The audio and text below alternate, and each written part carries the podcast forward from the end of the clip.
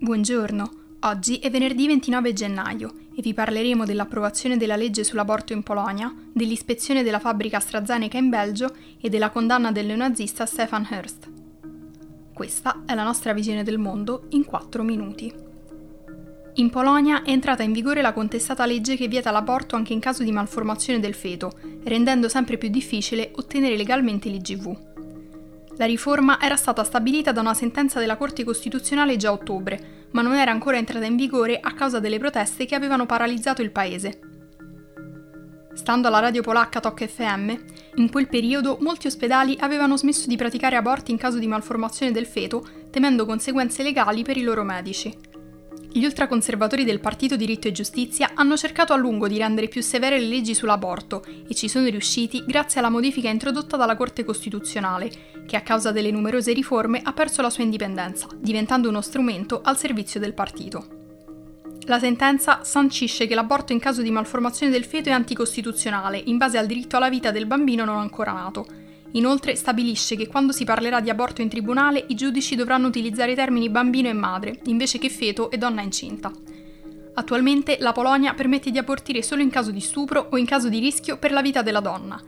Secondo i dati, solo l'anno scorso 1070 dei 1100 aborti eseguiti nel paese erano per malformazioni fetali. In questo modo la nuova legge non elimina la pratica dell'IGV, ma impedisce alle donne di richiederla in sicurezza, costringendole a ricorrere ad aborti clandestini o a lasciare la Polonia per abortire.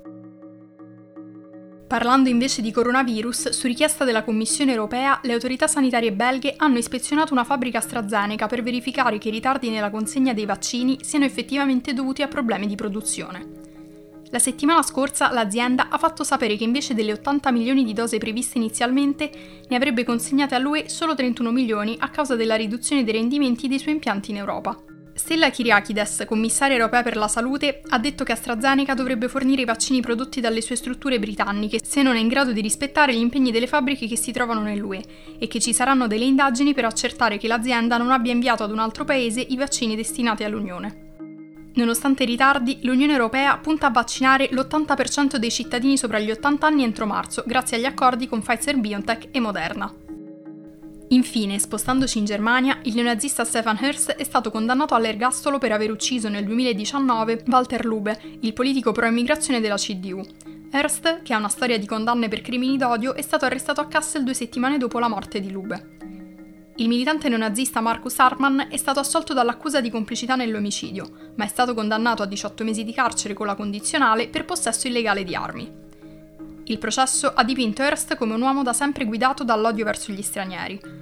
All'età di 15 anni ha cercato di dare fuoco a un edificio che ospitava famiglie di immigrati turchi e quattro anni dopo ha accoltellato e quasi ucciso un imam turco nel bagno di una stazione ferroviaria a Wiesbaden. Nel 1993 è stato arrestato per aver piazzato una bomba vicino ai dormitori di un ostello per rifugiati in Assia. Nel 2016 Hearst è stato assolto per il tentato omicidio di un rifugiato iracheno, che è stato accoltellato alla schiena fuori dal rifugio dove viveva.